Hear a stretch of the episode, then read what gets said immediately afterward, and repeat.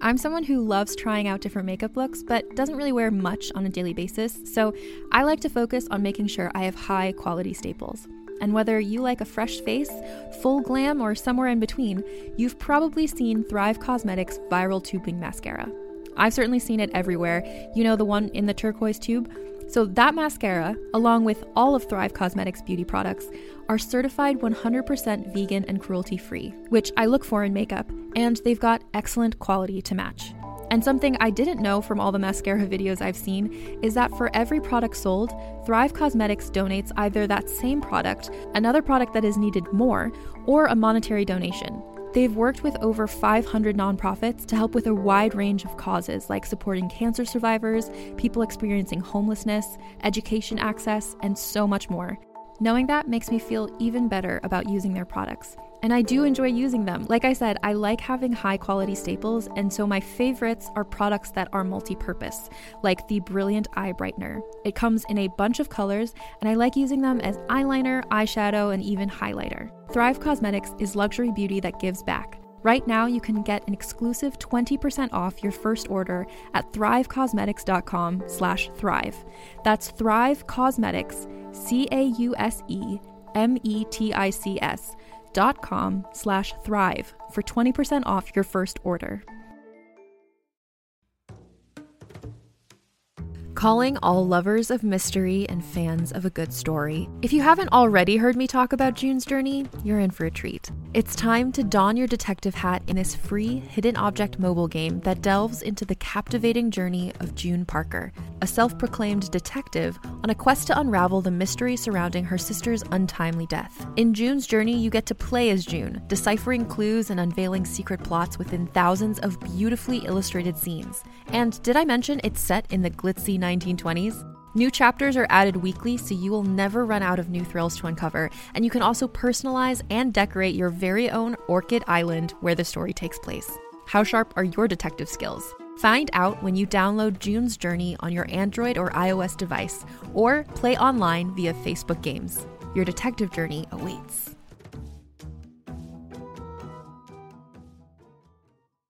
They're harvesting adrenochrome from children and doing satanic rituals and, and they're gonna turn your kids gay or whatever it is now that they're worried about.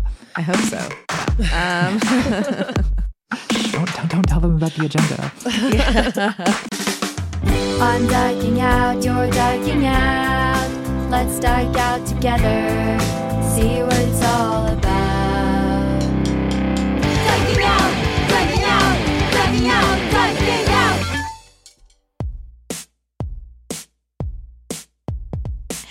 Hi, and welcome to Dyking Out, the Gamergate of podcasts, as in G A Y M E R, but spelling that out doesn't make it make sense. So I'm Carolyn Bergier. I'm Melody Kamali, and today we're diking out with video essayist Natalie Wynn, who many of you know as ContraPoints. Hello. I am so excited. Hi. Yes. Hi, Natalie. Thank you so much for having me on. Such a, a dumb uh, intro that I wrote for us. Gamergate. Yeah, Gamergate. Yeah. I'm like, We're putting whatever. the gate in Gamergate. Yeah. Mm. Even though I'm still not Carolyn- quite sure of all the nuances of Gamergate. I know. I feel. No, I I'm feel not like sure. I'm, I'm. not sure I want to do that. I'm not sure I No. want the gay in Gamergate. I think I No. want the Mergate out. Yes. Yeah. There's still time to change it, do a little Okay. pickup. no announcements this week. No announcements. We're we're very excited and we want to get into it. Natalie, I am in a parasocial relationship with you. I am obsessed. I told Carolyn a couple years ago, like in lockdown, that we should have you on the podcast because that's around the time I started binging your videos. But I wanted to wait and give it some distance because I felt too familiar with you and I didn't want to feel weird or make you feel weird. So I let my obsession breathe a little bit and we're doing it. I'm sure, I'm sure we're all in parasocial relationships with each other. Yes. yeah. Now that you got that confession out of the way, I Melody. Word vomit up top. Let's get to the gayest thing. yeah. Carolyn, what's the gayest thing you did this week. The gayest thing I did this Yeah. week. Okay, the gayest thing I did this week. I am uh, in Montreal right now, and Montreal is known for having uh, amazing food. So I've been going out to eat, taking pictures of the food, and wanting to be really basic and post it on Instagram and post it on my stories. But I stopped myself for the vegans who follow me, the Oh, queer vegans. That's very queer. I don't want to trigger them. So the gayest thing I did this week was held back on posting photos of like the the Yeah. um these like delicious dishes that I know people would get really upset if they saw them uh, in my in my feed. So I'm sparing your eyes from that as a vegan ally. Um, I think if I were a vegan ally, I would just go vegan. I know, but I, I don't want to trick anyone into thinking I'm a good person. So I, I'm not vegan for the time being. Um, Great. Melody, what's the gayest thing you did this week? I'm going to have to say I had our listeners in mind with and our followers as well with my gayest thing. I have a sinus infection right now. Maybe that's why I came in hot. I'm like I feel like I'm on crack. I'm on Sudafed, but it fe- I, I feel manic. The stuff. and yeah, the the locked up stuff. And we've all been there with feeling manic on Sudafed. They I do forgot they use about it to make meth, right? yeah, it's it, that's why it's locked up. yeah. Yeah. um, but I posted that I had a sinus infection, and so many queer people reached out and told me to get a neti pot, which I've been asked to do by my mother for so long. Um, but I, I finally ordered one and it came. I did it. I don't know. Neti pots feel queer to me. Maybe it's because everyone and my mom, who reads gay, has suggested it. I feel like it's self care. It's queer. I'm grasping for something this week. I've otherwise been in bed. Count it. I did rewatch your Yeah. shame video, Natalie. That one is pretty gay. yeah, So- that's, the, that's one of the gayest things I've ever done. Yeah. Yeah. one of my favorites. well, what's the gayest thing you did this week? The gayest thing I did this week, I uh, I, I was attracted to a woman. um, I no, we can do better. I bought a new crystal. Um, Okay. Nice. That that's I've I don't really I don't know I don't have any understanding of the the metaphysical properties of crystals, but I do like them. I just I'm attracted to the inherent shininess of them, and there's like a growing number of them on my windowsill. So Same. I, I guess other because I've mostly just been locked in my house doing video editing, so I guess that's that's the gayest thing I've gotten into. Yeah, I think to um, like persevere through video editing, you need the energy from the crystals. Well, I like to think so. You know, the, Yeah. the, the, the moonlight kind of cleanses them on the windowsill, and I feel like that's really does. charging this entire video project. Yes. I would have thought from the aesthetics of your videos that you have been like into crystals for a long time. There's something very like magical. I've always, I've always liked. I have always liked crystals. I used to kind of. I had like a big, like weird collection when I was a child, and I've uh, now I have like the funds to make it more unre- even even more unreasonably uh, out of control. So um, the crystal habit is well funded. Just Yeah. just. I shouldn't say crystal habit when we're talking about Sudafed, but uh, you know, this amethyst. I just got a shungite pyramid. I don't know what that means, but it, it's very cool looking. Where do you get your crystals from? Is there like a crystal, a local purveyor? There's um there's a crystal dealer in, in Baltimore, but the, I also get a lot of them online. Yeah. I only a- want to talk a- about crystals in Yeah. terms of like illicit dealings. There- there's a lot of Etsy shops that um that do crystals. okay.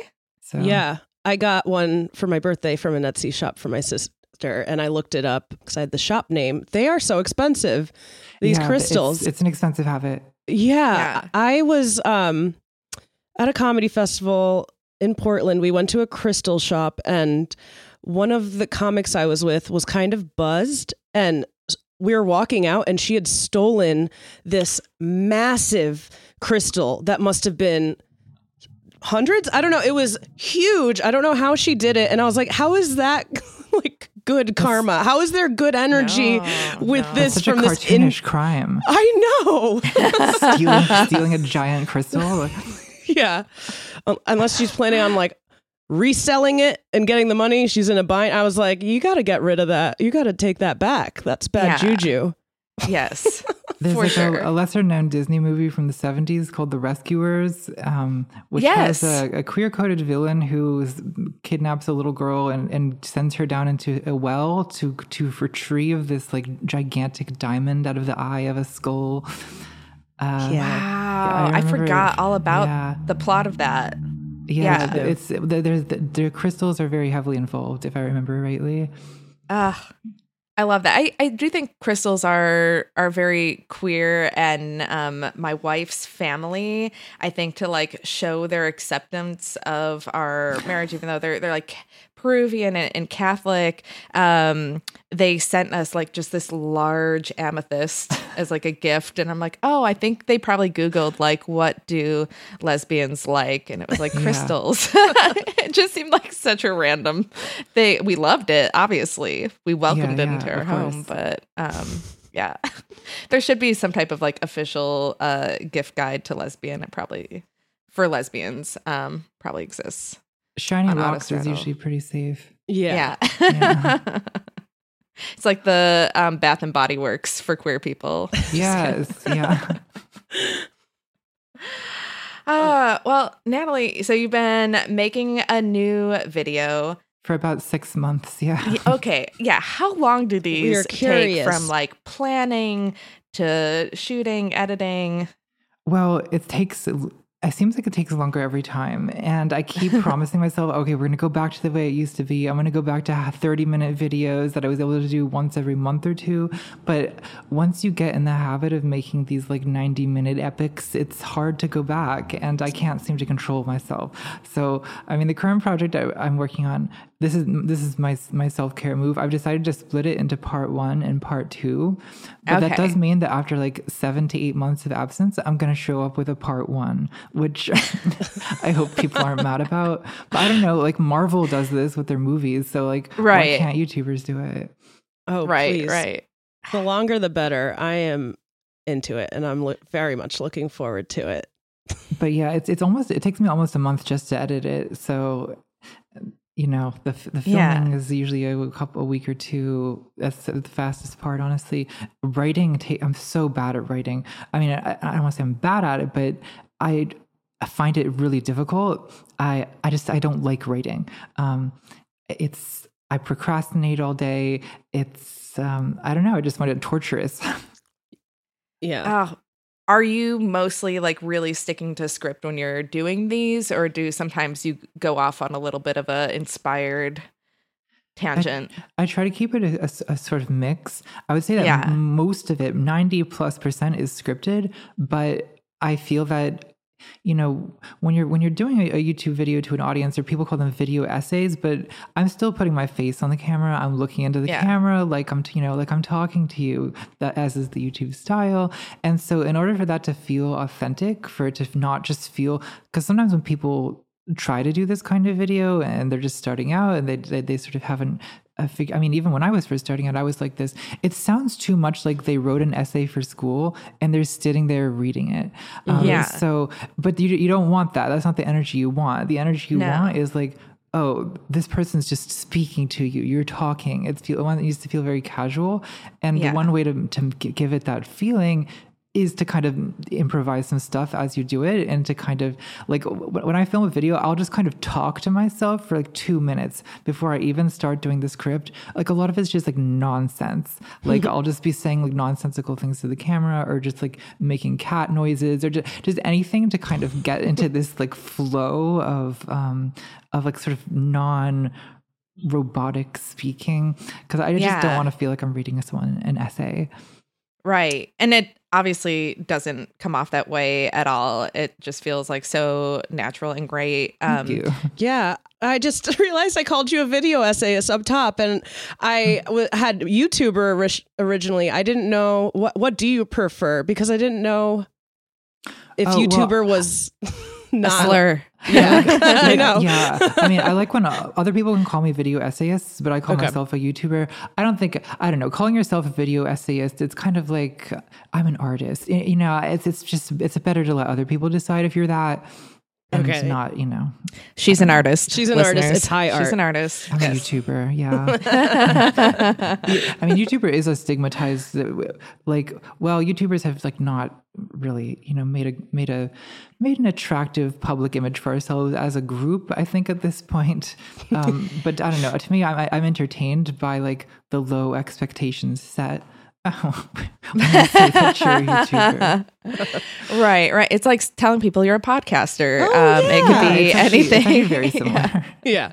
yes, the the range of quality and topics and um, unhingedness. The range of quality. But we're not going to call ourselves um, audio lecturers or audio- professional conversationalists. I I'm don't a know. social commentator. Yeah. Yeah. Like, yeah.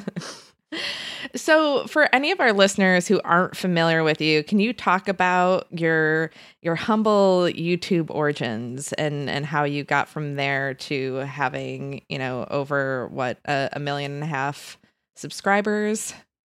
Sure. Yeah. I started making videos. Uh, well, I started taking it seriously in 2016. And I guess originally I was making videos about politics. This was like back in, well, 2016 feels like th- three decades ago. but Right. This was, you know, Barack Obama was president, Donald Trump was running for president. And originally, originally the, the topic of the channel was kind of this like rising, like far right backlash movement, which was really prominent online at the time. Um, like no one was really taking it seriously offline.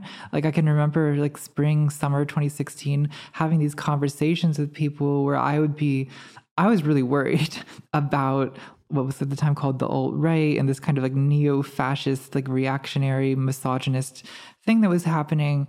And then people who didn't look at the internet just had no idea what I was talking about. They're like, "What do you mean? We have a black president. Hillary's going to be president next. Like, like how bad could it be?" Well, Yeah. I, I, I, I don't know. I feel that the 2016 internet was just like a series of canaries in the coal mine. Um, So that was the that, that was the topic. Over time, I've kind of done videos about all kinds of things. Um, I'm a trans woman, and, and I've kind of transitioned s- since 2016, progressively kind of in public on YouTube, which is not a good idea. I don't recommend doing that. but I did it, and you know that's part of the history of the channel. So there's no going back. um, I talk about LGBT issues. I talk about um, psychology. I don't know. I have sort of an academic background. I was, um, bef- you know, before I decided to to move to the more prestigious YouTube world, I was I was a PhD student. Um, I was getting a PhD in philosophy, but uh, I, I just couldn't. I don't know. Being an academic is not for me. I, I couldn't. It's, it's just a personality mismatch. Uh, Yeah, I'm also know. a PhD dropout, so we're kind of the same. Oh, same. yeah, um, yeah. it's a good not club to be philosophy, but Yeah. yeah, it, you quickly get in and realize that everything's bullshit. At least that was my experience. That I was like, oh, none of this is real, and we're all. It's just all like a weird academic circle jerk, and uh, I cannot imagine doing this for the rest of my life and pretending to care. It's such an alarming realization of higher education where when you Yes. like have to like reckon with the fact that there's just idiots at every level of education and power Yeah. in this world. And it's like, oh, there's no adults. Yeah. Yeah, I know an idiot with two doctorates, actually. Yeah. Oh, there's, there's, there's so many of them. It's, Yeah. It's, yeah. It's Bizarre. yeah, Yeah, uh, your videos have obviously like grown in popularity. It's really speaks to how popular they are when you can just name something shame or envy and not have to worry about the SE or like being topical, I guess. Has there been an evolution in like your I don't know, strategy and trying to get that traction? Cuz it doesn't seem like you need to be strategic at all anymore with your following. For sure. I mean, when I first started out, I think I did need to make video titles that were sort of, um, you know, we're going to bring in new viewers because they're not going to write. The channel's called ContraPoints. If you haven't heard of ContraPoints, you know, you're not going to click on it because of that. But I feel like, well, it's almost like a weird flex at this point is to give like your videos anti clickbait titles, like where Yeah. the video will just be called shame or envy or something, which like that is you know, on a website where you're competing with like I tested how many drops of blood a shark would come attack me with, or, or I'm sure we all watched that video, or like whatever. Like it's um, you know, story time. Like I, I don't know. I guess at this point, I'm relying on the fact that enough people are sort of in the habit of watching my videos that they'll watch a video I make, even if the title sounds boring. We're into it. I mean, you've referenced your subreddit in your videos, um, and I was curious. Do you ever? Yeah. like, do you dive so in there? sorry. Like, I'm just. It only came to mind because I'm thinking of just how popular you are, and you know, there's a very active subreddit dedicated to the channel. Um, do you like look at go in squinting and? I occasionally, I occasionally still check in. I think Yeah. I kind of decided at some point it's it's not really the healthiest thing to be reading about yourself all day. Mm-hmm. Um, Yeah. I think that it's temp- it's definitely tempting, right? I think that being a kind of public figure, I'm sure you've uh, grappled with this too, being a public figure online or someone um, that has an audience, like it's kind of like being granted this superpower to overhear what everyone is thinking about you, which Right. is at once like kind of horrifying, but also really tempting. Like Right. because you I don't know, you want to know what people are saying about you. That's just I, I feel like the inherent human curiosity. You want to know what people think about you, but uh, once there's a kind of limitless supply of opinions, like you can really overdose on um, with a kind of bad habit. I think so. I try. I try not to spend too much time reading what people say, although I still do a lot of it. Um, Yeah. you know, I, I read YouTube. I read YouTube comments, which everyone says not to do, but I don't know. I want to know what people are saying. I know. Well, I think like a lot of times too, we we talked about this a little bit in a recent episode with uh, Dylan Marron, who does conversations with people who hate me, and I think a lot of times people will say like hurtful or mean or like very critical things, but not actually mean them. And if you were ever to push back a little bit and be like, "Oh, do you seriously think I'm like a um toad face horror well, like what whatever it is that that they're saying like they'd be like oh actually no i don't think that. Like um i was just having a bad day. Or like something done. You're like oh okay then why'd you write this like really mean thing? But like when he would ask people that were saying that he was like um just this like awful stupid ugly homosexual and they'd be like no actually like you're very handsome. And like um like i don't have a problem with gay people. I was just angry by like one little thing you said. Yeah, there's a lot of like free form aggression kind of floating around online, and you do Right. um, make yourself a, a magnet for it when you know, and and, and it's not like evenly distributed. Like if if, Right. if you're a woman, it's worse. If you're queer, it's worse. If you're not white, it's worse. Like there's you know, so. I, I guess I'm a, a little bit reluctant to just dismiss this oh, all as oh it's just trolls. Yeah, that's kind of true, but also I think it has a sort of disproportionate effect on certain people. yeah. oh yeah yeah I for mean, sure like on the dating apps. I remember when I was hetero curious and trying to mm. date men for the first time and getting on OK Cupid, I would get very racist, like Durka Durka Jihad. One guy sent me once. And every time something like that happened, I would start to say, Walk me through that thought process behind that message. and they literally would. They're like, I see you're Middle Eastern, even though you look more packy, in my opinion. And uh, it reminded oh me an of South Park." intellectual Yeah, like, like really thought he did something. like that's my new thing with angry like DMs. Like walk me through this. it reminds me of how like Twitter now has this feature where if you type, I don't know what keywords will trigger this, but if you type a really aggressive tweet, Twitter will post will pop up a little message that says like, mm, "Are you sure you want to tweet this?" Like, Really? yeah, yeah. Which which I think is great, but uh, yeah, I, I do wonder when people send messages like that, like. I don't know. Do they think? Is it just you're, you're right that yeah, d- dating dating men on, on the apps it's it's like ugh, just scraping the bottom. Yeah. barnacles.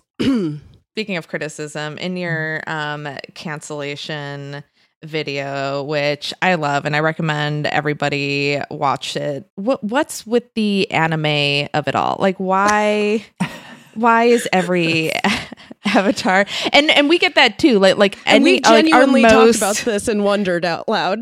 yeah our most negative here. ones it's Yeah. always it's always an anime Avatar, so we're like. eh, Yeah, it's been And we're afraid to talk about this right now on the record. We I think we have brought it up and edited it out, but we need to get to the bottom of this. Oh, why is it anime profile pictures? Well, I think that anonym. I mean, there's the element of that it's anonymous, right? Like that's Sure. sort of basic. Like anonymity emp- empowers people to have n- not just not face any r- you know accountability or responsibility for the things they say, but also to have subjectively a sense of the like that this has not attached to their public persona in any way, and so almost maybe it's not even attached to themselves, right? They're able to act in ways that they or- ordinarily wouldn't. Why anime? Um, yeah, that's that's really an eternal mystery. I don't know. I think.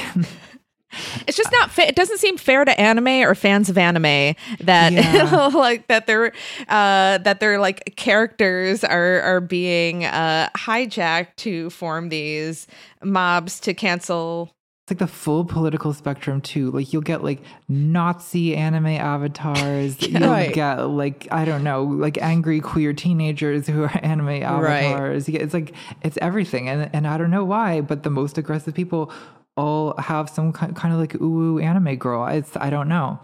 Yeah. I don't The know. colorful like the images are so bright and bouncy Yeah. and colorful and always paired with the most hateful shit. I get genuinely nervous when I see an anime avatar now Oh, same. at this yeah, point. It, it, it's like the, it triggers this like limbic system like clenching. Like, oh God, what's here comes? Like, you know what I mean? Like it's this um trauma response to, Right. to seeing to seeing the most innocent cartoon characters. Yeah, it's what did Sailor Moon do to more deserve? flashbacks. That's my only reference. I have no frame of reference actually. anime. But yeah. But I see it a lot. I know that you've had to do a lot of uh or not that you've had to, but you've chosen to do a lot of apologizing based on certain backlash. Do, do you ever have you ever regretted apologizing? Have you ever I cuz like I know in real life like even just normal things, nothing having to do with being canceled where somebody will be like you upset me, you did this and you're like, "Oh, I'm sorry, I'm sorry." And then later you're like, "Wait a minute. I didn't need to apologize." Yeah, I think. I mean, I think that a lot of there's a lot of bad faith criticism online. I don't Yeah. actually regret apologizing for anything. Um, I don't know. I feel that my perspective has actually shifted a bit since I made the video about canceling. I mean, I still uh, agree with, especially the first half of that video. A lot of what I said was basically an analysis of the kind of weaponization of like social justice accusations as a way to bully people, which is like a very common for like this is like teenagers on Tumblr do, have been doing this to each other for ten years. Yeah. Um, you know, y- you use it as basically, um, I mean, it's it's it's just a kind of morally seemingly moral way of bu- bullying people right is you like assemble this like list of every little transgression they've ever committed and you use it to basically say they're a horrible person and that justifies you treating them however badly you want to i don't know i try to be careful with this because it's so easy to kind of appropriate like this language. I, I think if I were to remake the cancel canceling video now, I probably would have not called it canceling. I would have come up with some new term because it's so easy to for for people to kind of take your critique of the the bullying side of this and to turn it into like oh the woke cancel culture mob on twitter with their blue check marks is silencing me and you can't say everyone anymore i was just sitting here innocently trying to talk about the supremacy of the white race and all these woke ideologues blah blah blah blah blah right Yeah. so like i i, I guess i'm it makes it hard to, t- to talk about when people actually are kind of misusing the, the strategies of like so, of social media accountability to to basically do ostracism and shunning um, in, in a very like high school kind of way.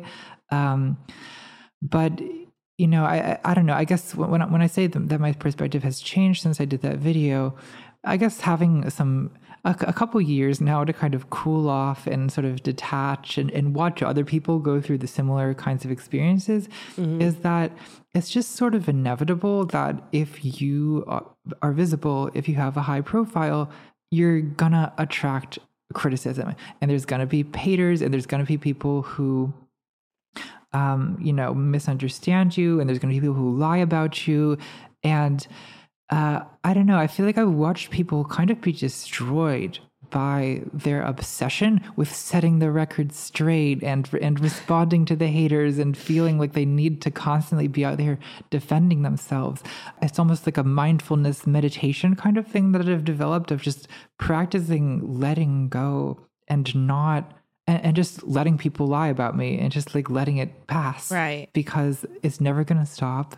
And I think that getting obsessed with it and constantly trying to clarify, constantly trying to defend yourself, well, for one thing, it often only just makes your critics more visible, right? Like it, Right. sort of, it kind of you sort of allow your public persona and what people see is what you are tweeting or what you are posting. So if all you're tweeting about, all you're posting about is your haters and your critics, then all people are seeing is is hatred and criticism of you. Um, right. And then I also just think that um, this kind of t- tendency to, to to be defensive about criticism can, I don't know. I've seen it turn people into like even if they weren't necessarily like hateful people to begin with. They sort of become hateful people, right? Like, like I don't know. J.K. Rowling, when she first started tweeting about trans people, I don't know if she hated trans people in 2018, but she definitely does now. Yeah. And I think part of that is that that she, because she's you know people get sucked into this obsession with their critics. Right. Yeah, I love that you call her Joanne on the J.K. Rowling video, by the Yes. way, and I've since started calling her Joanne. Yes. Yeah, I feel like that's really caught on. I, I feel like I see a lot of people calling her Joanne now.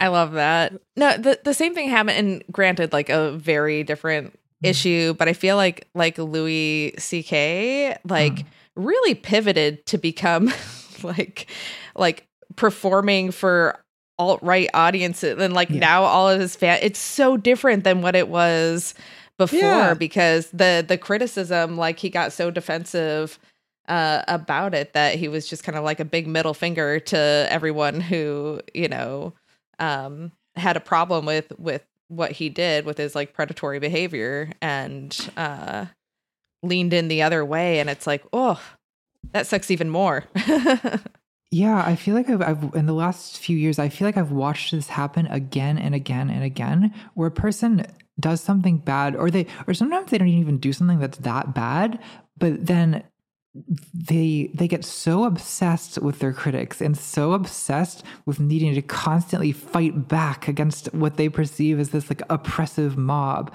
that Yeah. it becomes like their defining thing and yeah I I guess I guess watching that has made me really kind of like introspect and just be kind of conscious of that as something to guard against in myself. Like I've I have friends I've told like don't let me ever be like this. Like like please, like like like Right. we need we need like a safe word. Like if I'm starting to act like if I'm starting to act like Dave Chappelle, please like throw a oh, bucket of water Right. over me or something. Oh, Like, God. Yeah. Don't let me be one of these people who gets so obsessed with no, actually, I'm not wrong. It's everyone else who's wrong, and, and I'm it's so unfair the way this mob is coming from me. Like I don't know. It, it's like it's it's like it's like a third of all public figures now. That's the only thing they talk about.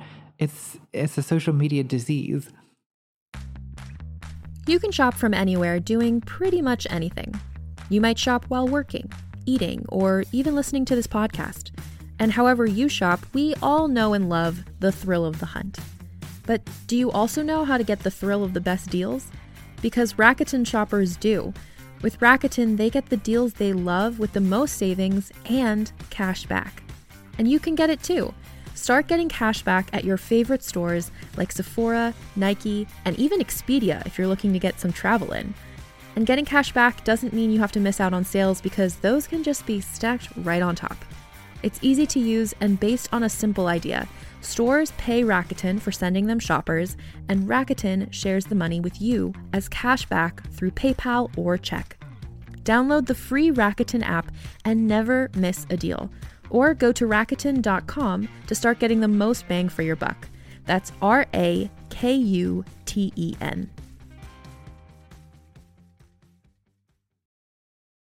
Hey there, it's Rachel Ballinger, and I am thrilled to invite you to Rachel Uncensored, my podcast where I get real with my friends and celebrity guests, where we talk about all sorts of topics. From personal stories to hot button issues, we cover it all. New episodes drop every Wednesday, so make sure you tune in on Apple Podcasts, Spotify, or wherever you listen to podcasts. Trust me, you won't want to miss out on the fun and candid conversations we have here on Rachel Uncensored.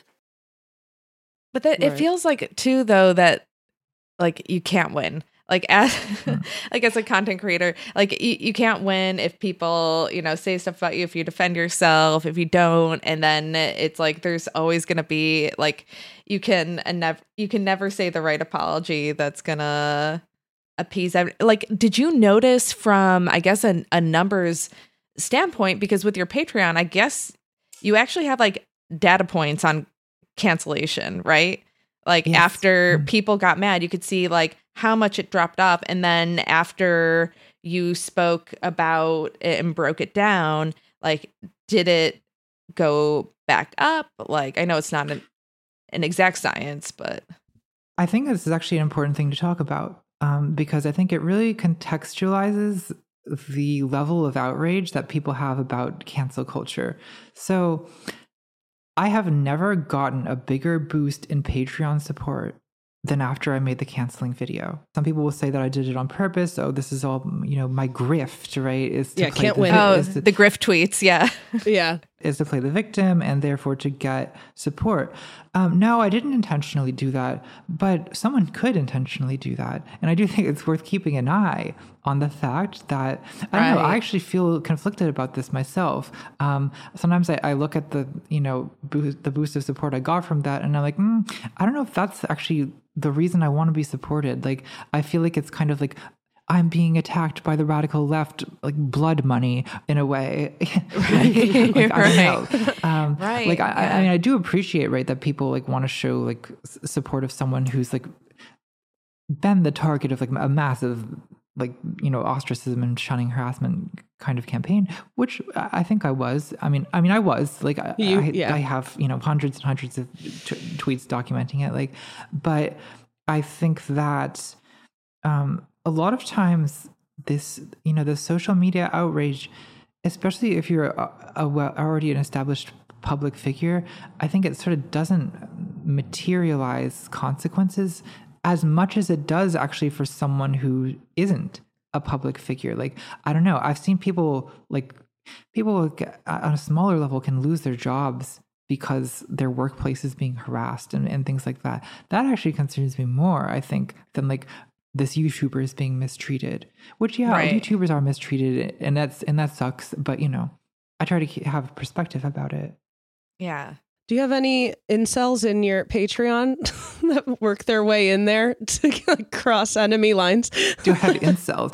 Um, yeah, I mean, I, like I think I think a lot of um, you know, especially back in like 2018, a lot of the kind of audience that I was building at the time was a kind of like de-radicalized uh, audience. Like, I guess. I mean, here's another thing I have mixed feelings about now. A lot of the audience that I built back in 2017, 2018, it was men who I had kind of talked away from the edge of whatever like reactionary, like misogynistic backlash movement they were about to join. Um, I think that it's a skill is to to be able to kind of talk to men about issues like feminism or uh, like you know trans rights, um, gay rights, in a way that doesn't make them feel attacked. And that's really the trick, isn't it? When oftentimes the mere mention of these topics will make people feel attacked. So if you can talk to them in a way that doesn't make them feel as threatened and yet still like willing to listen to the point of, of you know actually internalizing some of it well it's kind of an important sweet spot i think that the downside of it is that if someone is kind of on the cusp of some just some kind of rea- reactionary bigoted uh, ideology uh, it's not something that disappears overnight and so there is like a little bit of discomfort I, I have sometimes with certain portions of my own fan base that I think are like not as de-radicalized as they think they are. Okay. Yeah. And sometimes it comes out in ugly ways. Yeah. I mean, and you go to those ugly spaces to research, obviously, like mm-hmm. on 4chan. Do you get in this dark headspace? I just, if I've done deep dives in those forums and felt really depressed afterwards, how do you bring yourself out of that headspace when you're like lurking for research purposes? Crystals. Yeah, Crystals. crystals. Yeah, that's true. that's true. Well, I, I should should have discovered that earlier, but um, no, it definitely takes a toll. Um, I mean, I think I when I was doing a video by incels a few years ago, and this one I really noticed the way that spending all this time in their forums was like my brain was getting infected by this nonsense like this vocabulary i mean it's actually infected the entire culture at this point like we all we all know what a chat is they Yep. they did that to us. We we, we let it happen. Um, like uh, it's definitely something that i'm much more cautious about. I, I used to have i used to be arrogant. I used to be i used to think like oh i won't be affected by but yes i will. Everyone will. If you spend time like reading hate forums it's you're you are opening the doors of your brain and you're and you're letting that stuff in and you you, you really have to be careful and keep an eye on it. Watch how much time you're spending on it do aftercare you Yeah. know it's it's it's important or or it, it really can be um like a kind of digital self-harm Yes, exactly that. And it was your incel video that I just recently revisited in preparation for this that really got me thinking about that and brought me back to like in lockdown. I really went there. And also after the insurrection, um, found myself on 4chan, 8chan, trying to get in the minds of these people. And it was really hard to shake as an empath. I don't know. Yeah, there's a curiosity that leads you to it. Like I think that to, to me, there I have. Well, this is not a, a very original attribute. I think most people have a kind of morbid curiosity. That's why like true crime is so popular as Yeah. a genre. All these like podcasts about serial killers, people are interested. Like you, there's like there's a curiosity about the darkness. It comes from not a bad, not necessarily a terrible place. Right? It comes from a desire to pour light into the darkness and to, and to to know about these things. And so when you live you know you see like the, the january 6th insurrection for example you're like okay how is this happening? How did this happen? And that curiosity then leads you into like qanon or whatever. And Right. you know even if like i take it that none of us are susceptible to being persuaded by that but still you end up just reading a lot of hateful garbage. And then you're kind of carrying it with you Yeah, I mean, you see family members, or at least in my case, um, or an old friend who is what I thought was a kind nurse who is now Yeah. like a raging anti-vax QAnon, question everything. Like I'm just trying to understand the people in my life who have been so radicalized. But I, I I give up. yeah i think that i mean i think that's like a very universal experience at this point is that we all know Right. people who have kind of and it, and I think this got about five times worse during the you know COVID lockdown years, as social isolation leads people into like these more and more pathological rabbit holes of like quote research, which often involves basically like get, allowing themselves to be indoctrinated by cult maniacs. yeah, that Right. research. It's like confirmation bias and cults. Yeah, and like stoking of fears and anxieties and like Mhm. um well, I think there's like a reason why the anti-vax thing is is so often a target of this. Um I don't know. I, I've been thinking about anti-vax lately. Well, the government's telling you to do it. Getting a vaccine is an injection. It's kind of an inherently invasive thing. It's like Yeah. you know needles. There's like the penetration of your body. Like like so. It's it kind of not that act itself triggers anxieties about like protecting yourself and the boundaries between your body and others and like trust of the government and a for-profit pharmaceutical industry like there's anxieties there that that sort of makes sense but but mm-hmm. they're easily hijacked by charlatans by grifters literal grifters Right. alex jones types Oh, who yeah. then Right, will kind of stoke your worst fears say that yes it, there is a dark agenda here and you know they're harvesting adrenochrome from children and doing satanic rituals and, and they're going to turn your kids gay or whatever it is now that they're worried about. Yeah. I hope so. No. Um, Shh, don't, don't, don't tell them about the agenda. yeah. yeah, I feel like also, I mean, you took how long of a break did you take from Twitter a Um, couple years ago? Oh, it wasn't long. I mean, I, I think I, I think I was genuinely gone for like four or five months. Um, Okay. I, I think there was a period when I was using it only to do like you know post videos or post you know interviews or other other things that I'd done. Just basically use it uh, for self promotion, which is honestly probably the best way to use Twitter. But, Yeah. But now, obviously, on some level, I love Twitter because I can't quit. So I don't know. I guess there's just this little little dopamine hit that you get from like the instant feedback uh, and just the, the pleasure of like blurting out your thoughts into the ether. Yeah. It I was just wondering cuz like I feel like uh Twitter has is like such a toxic place and I I like spiraled out on it a little bit because then it was like how how many of these like people that are making me mad are actually like bots or like not even real people? And then I'm like spending minutes you know even even if it's just seconds of my day like getting angry mm-hmm. over something that's like not even like a real person not even a real thought and there's just like so much like sewage to wade through on twitter to get to like that clever tweet from somebody that you admire to see that um so like i i've been on twitter like a lot less this past year and i feel like my mental health has been so much better for it so i was curious what it would be like to take like a full on five month break and be like, all right, I'm going back in. I mean, I think it does waste a lot of time. I think it's it's it's good to take breaks. I'm like this week. I've I've been I've been doing good at not tweeting. Um, trying to stay focused on on the video.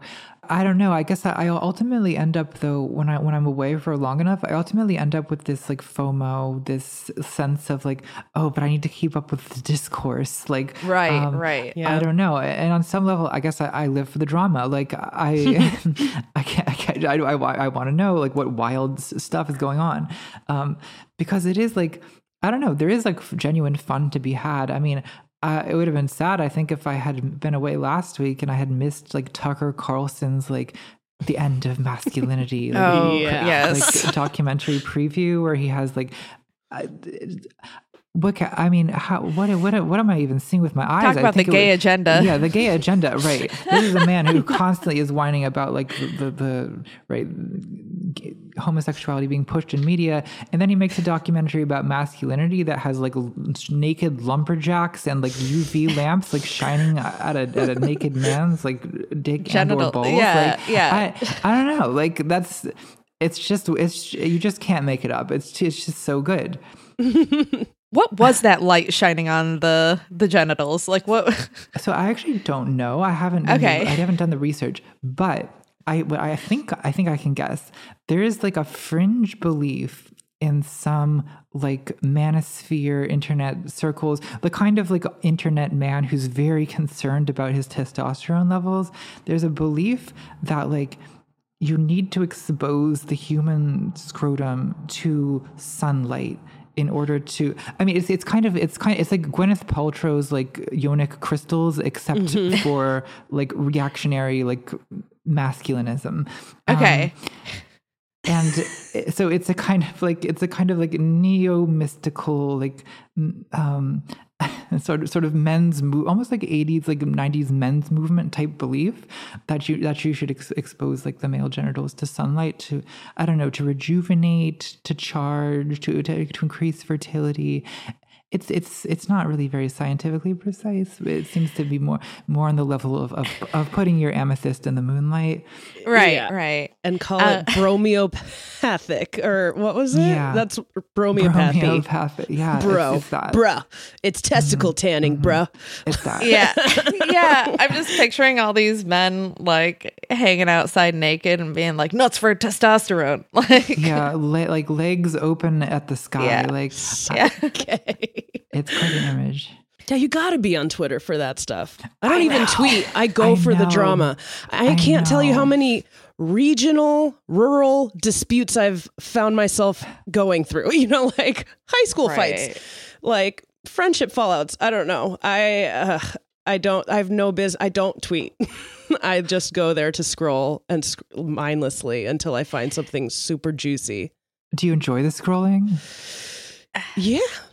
That's good. Yeah, I can't. I mm. mean, I don't feel great after I look at the clock and I'm like, wow, that was three hours gone in a flash. and now I know why everyone's mad at each other, but I still don't know why. like, like, I don't know.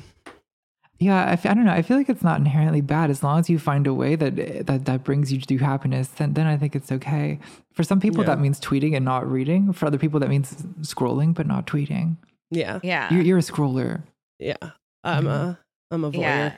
I have, I have to tweet and not read because like I felt like I was seeing stuff from like liberal people in my life who I really like and respect sounding like really unhinged and being like are you okay like for example um a couple weeks ago somebody shot up a train car in Brooklyn and somebody I know on Twitter was like well, I watched some of his videos and it seemed like he had some valid points. And I'm like, are you kidding me? Like, oh, God. why? What is this empathy for the shooter? And it was just like so much of this like outpouring of like leftist empathy for for the shooter. I'm like, Yeah. I, I think you guys have overcorrected. I know, I know we are abolitionists, but like this is Yeah, it's usually the left that's frustrating me uh, more than the right these days on Twitter. Um, and that I try not to get that I will lose my mind reading, and especially if it's like uh, leftists in my life that I know and have to face soon well, after it's reading. like you know, proximity is more frustrating. You're more frustrated by what your neighbor's Right. doing than than what by what someone Yeah. on the other side of town. Like, so, Right. And it's also just I don't know. You you, you want to think that like people who are sort of in your vague political camp are not gonna act like psychos. So when, they do, it's like I don't know. There's like an element of like cringe, like you're embarrassing Yes. us, and then there's also just like I don't know. I, I when I see people, yeah, on on the left, like doing doing wild stuff, like I don't know, having so much sympathy for mass shooters that that, that like not there to like I don't know people who are in jail for for drug possession or whatever. Yeah, it, it doesn't. It does like fill me with a sense of doom. Like, oh, it's hopeless. Okay, Yeah. Yeah. yeah. uh, well, let's talk a little bit now about parasocial relationships.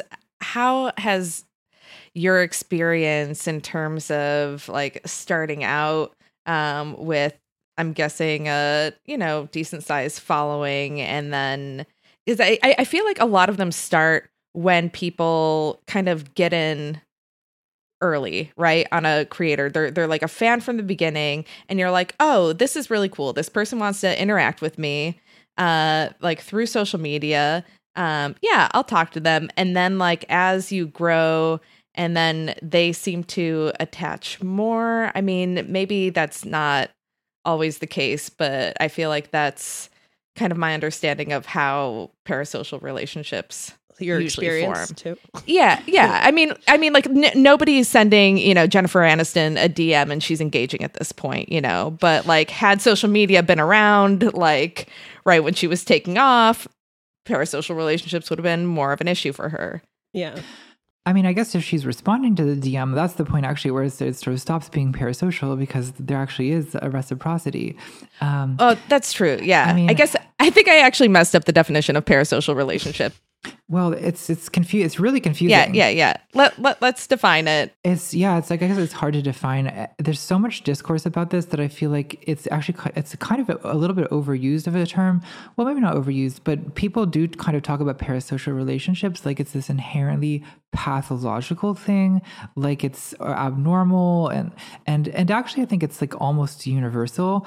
I think Yeah. that most. I mean let's try that let's just try this out as a definition and see if it works. Like like maybe a parasocial relationship it's a unbalanced relationship where there's an illusion of intimacy between a, a spectator and a performer, um, where the spectator feels like they have a personal relationship with the performer, but it's the, the, the you know that illusion is maintained by them seeing the performer you know and seeing the performance. But the performer doesn't actually know the spectator. They don't know anything about them. It's just generic audience from the performance uh, from the perspective Right. of the performer. But each individual spectator kind of feels like they're developing a personal relationship and they have you know f- social feelings for this person that, that sort of resemble the feelings that you might have for your friends. Um, I think this. I think it's totally normal to have some level of this. Like I, I mean, I watch YouTubers.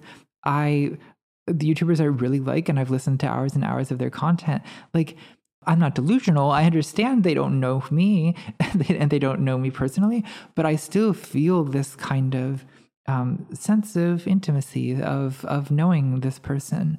Um, and I think that I don't know anyone who listens to podcasts probably has some of this, right? If you're listening to to a podcast in your car, you sort of feel like you're in a room with people and you're hanging out, like you're talking to friends. You know, it's this this illusion. So uh, I don't think that's inherently bad, but it can kind of become bad when people get overly dependent on parasocial relationships or they become d- delusional and, and feel like they're entitled to reciprocity that doesn't exist.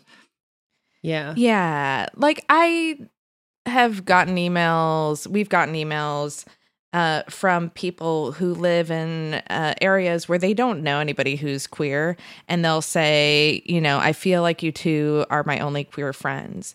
And I think, like, good. I hope you can consider that's better than you feeling like you have zero queer friends. Like, Yeah. I, if you feel like we're we're there for you, you know, once a week, and we provide like some feelings of like comfort and, and joy for you, that's that's great. Like, I think that that's a really cool thing that we do.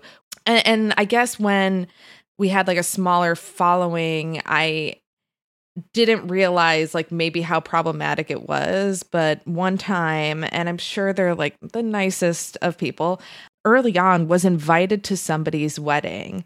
And I thought like, wouldn't that be crazy if we just like went to their wedding? like It only get crazier after that. I know, I know. We didn't we didn't end up uh going and this was with my like previous co-host, but I'm just like, what were those people thinking like inviting us to their wedding? Like did they really think that these like strangers were going to come, you know? Um yeah, that's when that's what that's when someone like the, this sort of sense of reciprocity becomes like th- they feel that you must have feelings about them because they have feelings about you. Right. I think that this happens even more intensely for people who are queer.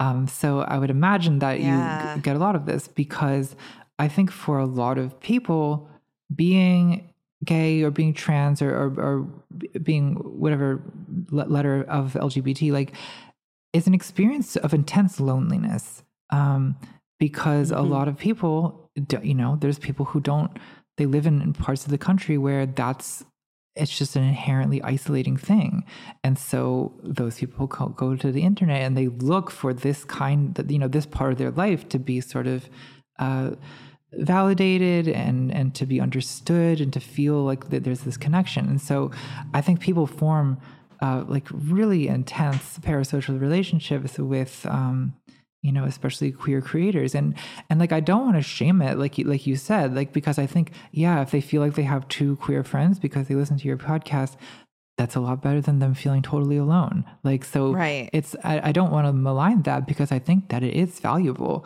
But at the same time well let's put it this way there's hundreds of people on the internet who call me mother um, Oh. I hope I'm not breaking anyone's heart here, but I am not, in fact, their mom.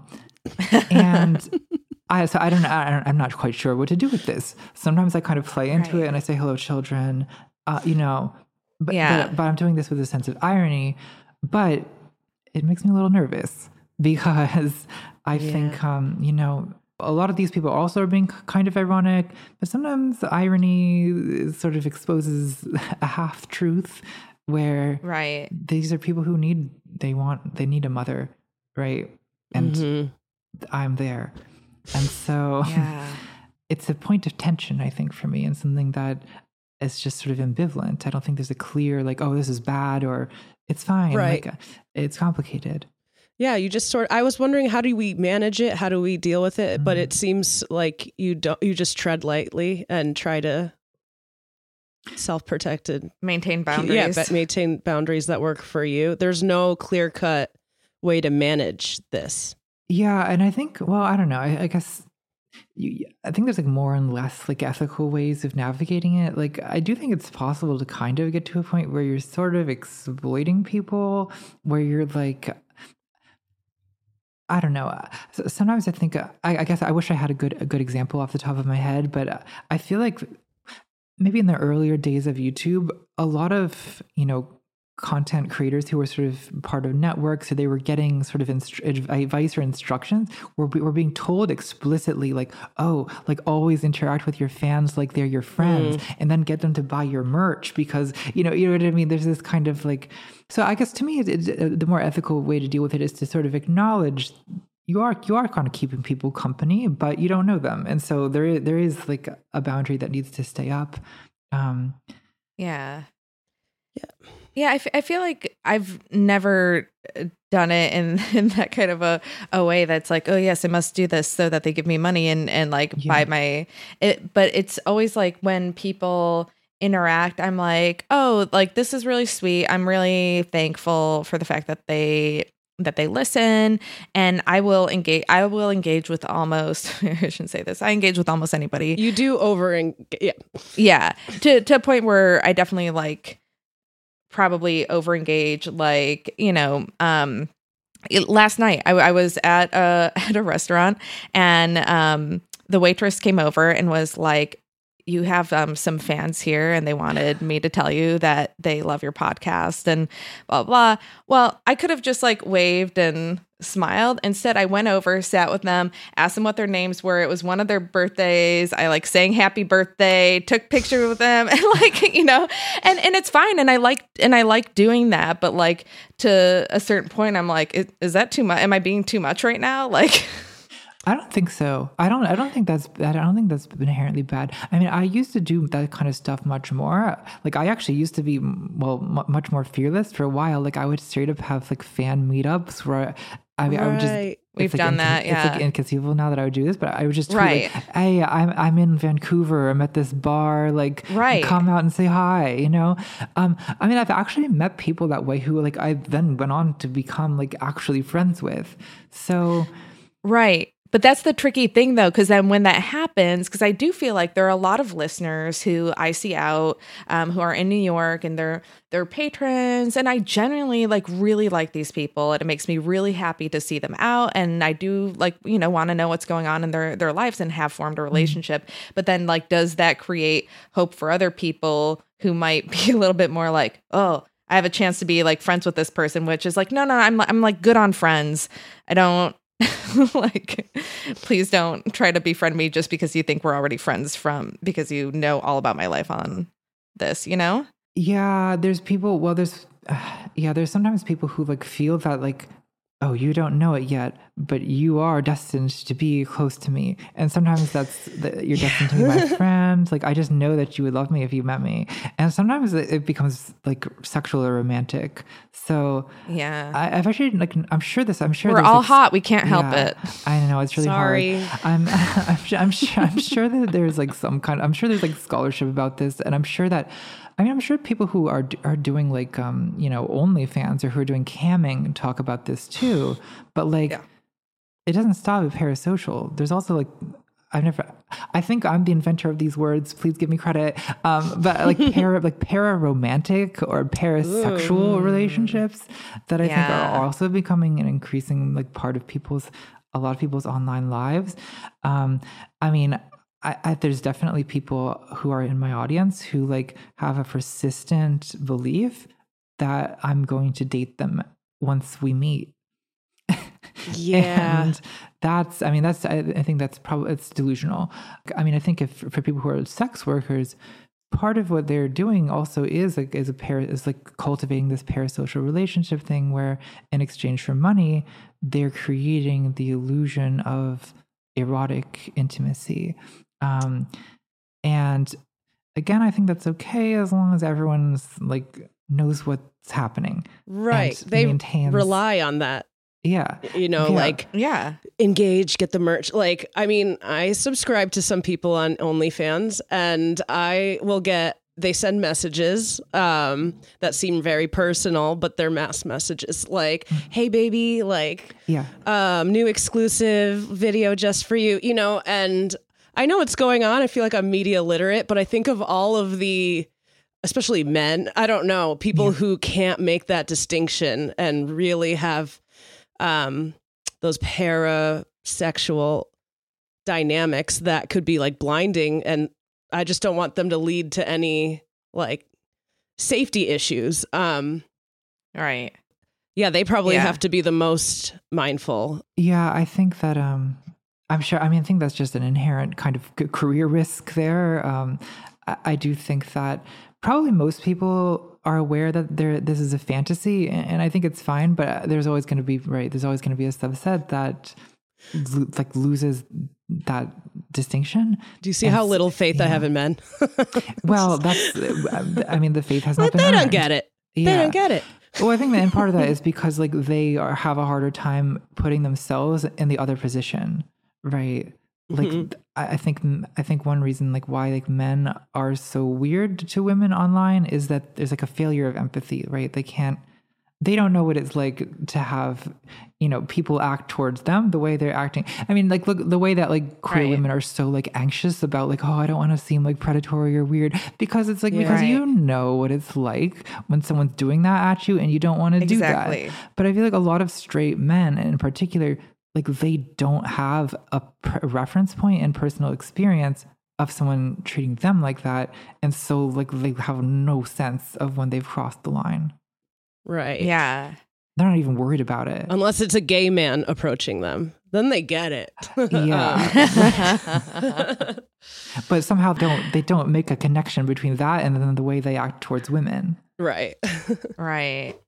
And and then also like I guess the sense that people are like feeling like they know you and you know the the you that you present as ContraPoints and in these videos that you know take a lot of time are very um thoughtful about like what's in there what what's not. Like that that's not a full portrait of who you are as as Natalie and then people they just like the podcast even though it might seem like um you know like I I, think we're pretty authentic on this podcast but it's also not like a 360 um picture of of who we are No, I overshare and I'm way more candid. And then I'll get messages like referencing and like pontificating about issues in my personal life with like unsolicited advice and diagnoses. And it's just that's where I get uncomfortable. Like my persona is not who I am in my day to day. yeah people are making like assumptions like they know who you are yeah right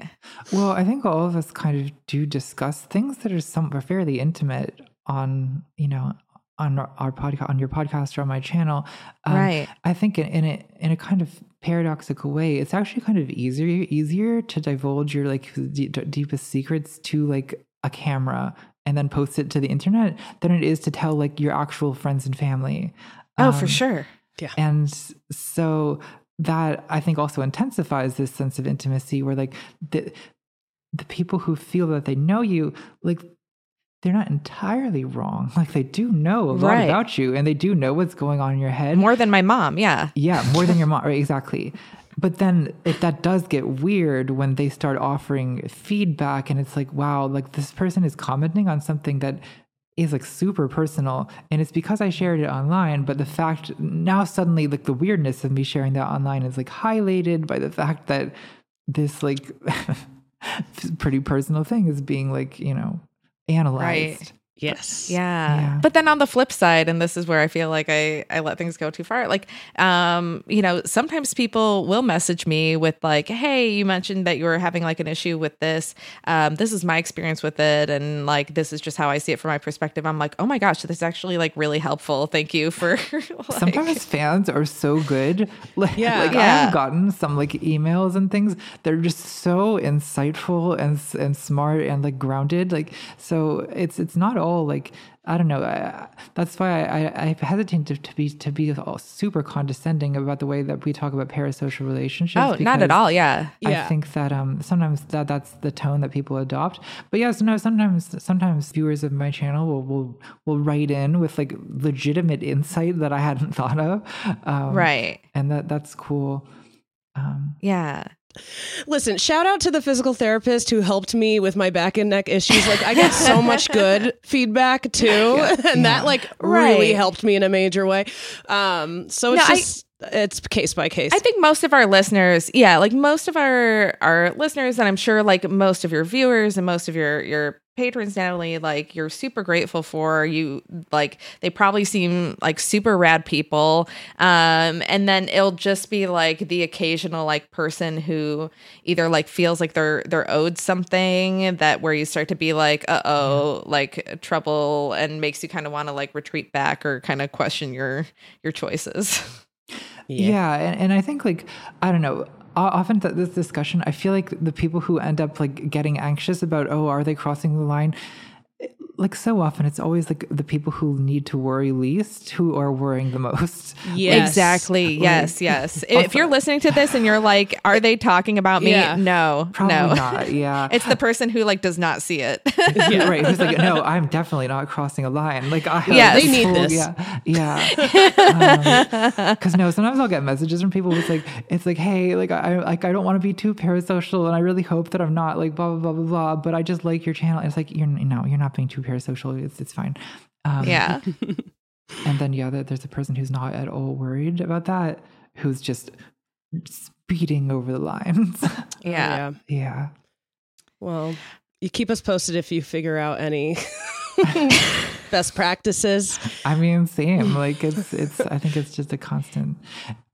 Well, hey, what do you think about this? Do you ever feel like a kind of reverse, like parasocial relationship, like to the audience? Because I feel like that's something that I have experienced, where like I actually find myself developing feelings for the idea of the audience, like uh, in a way that's I don't know. Like sometimes I'll post like a picture. This is like a this is an embarrassing thing to admit, but like I'll post a picture to Instagram or whatever, and like s- the- all- there'll be all these comments being like, "Wow, you're so beautiful and you're so amazing," and you say, and like I, it fills me with this like genuine like warmth, as if I'm actually being loved by a person, and then that it feels good, but then I'll like step back for a second. I'll be like, mm, "That's weird." I'm having like this borderline like sensual experience with with with with a crowd of anonymous strangers. Like, For sure. what do we do? What do we do? What do we do with that? Like, Roxie Hart. Right. It's like, Yeah. and they love me for loving them, and I love Yeah. them for loving me. And the love is like, and on some level, the love is real. Like, there's like a real emotional uh, Yeah. like, dimension to it. Oh. Yeah. yeah, that's real. It's- Right. Or like we'll mention some random like offhand comment and be like, "Oh no, well we already mentioned this. Surely you guys remember." Like just something so mm-hmm. like to the minutia we obsess over. I'm like, they remember everything we say, and they'll know. you Right, know? right. We put a lot of here- they've been here expectations the whole time. We've been talking Right. for for days. Yeah.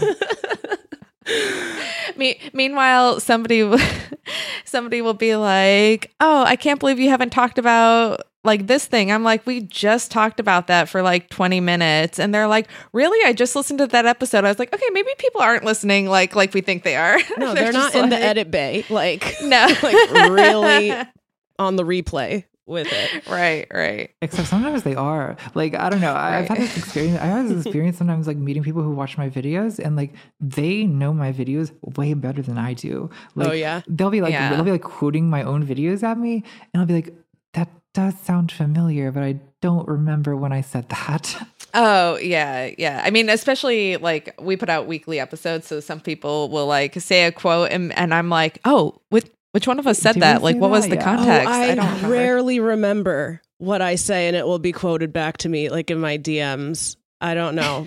I did have to talk myself down from welcoming you onto the podcast. We're going like, "Hey, sweaty," and just like parroting back things you Hey, say. on- gorge. Yeah. like- yeah. yeah. Let us begin. Like I, I don't know. Like just hurling impressions at you. I was like, "Don't do it," but then I just did it. well, what's funny is like I don't know because I feel like on my YouTube channel, like obviously I'm being a, mu- a much more like sort of like relaxed version of myself now, but like in my videos, I feel like I'm being so theatrical. But like people, that doesn't seem to decrease people's sense that they know an authentic person, right? Right. Yeah. Like, Yeah. thea- the thea- they just like sort of take the theatricality at face value. Like you're Oscar Wilde in your Yes, day to day That's what they think. But wouldn't that be Yeah. annoying? I don't know. I feel like I would be annoying if I was like that all the time. Like you throw a supper party and like Yeah. that's you're just sitting there in a chair when everybody arrives. like, yeah, like dramatic line. orating. I don't know. I, I think. Yeah. I think, I think I'm, I'm glad I'm not like that all the time. I think it would be annoying. But I do. I do sometimes feel like I'm a, a disappointment to people who have seen my videos first because I don't know. They're expecting someone who's like a little bit more. Um, I don't know, oratorical than I actually am. Like I'm Yeah. a pretty shy person in real life. one last question for you. What is one part of straight culture that you like to appropriate? Ooh, if you could pick anything. Any part of straight culture, uh, the shamelessness of it.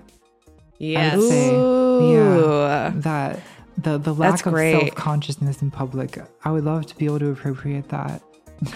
Yes. Wow, that's, That's the best answer. I, yeah, we shouldn't even ask this anymore. Uh, what a great answer. All done.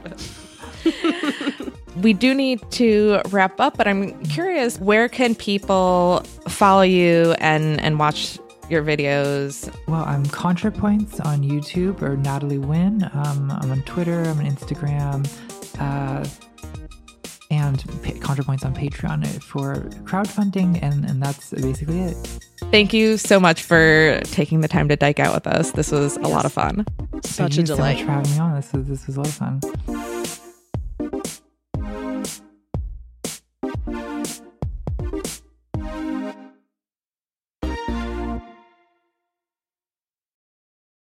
Hey there, it's Rachel Ballinger, and I am extremely excited to invite you to Rachel Uncensored. It's my podcast where I sit down and get real with my friends and celebrity guests, where we talk about all sorts of topics. And sometimes we might be under the influence when we do so. We cover things from personal stories to hot button issues. And it's the only place on the internet you can find an uncensored version of me. It's a side of me that you might not have seen before because it's not the most family or brand friendly. But don't worry, I'm still sort of slightly a decent human being. If you're intrigued, then make sure you check it out. New episodes drop every Wednesday. You can find it on Apple Podcasts, Spotify, or wherever you listen to podcasts. Trust me, you won't want to miss out on the fun and candid conversations we have here on Rachel Uncensored.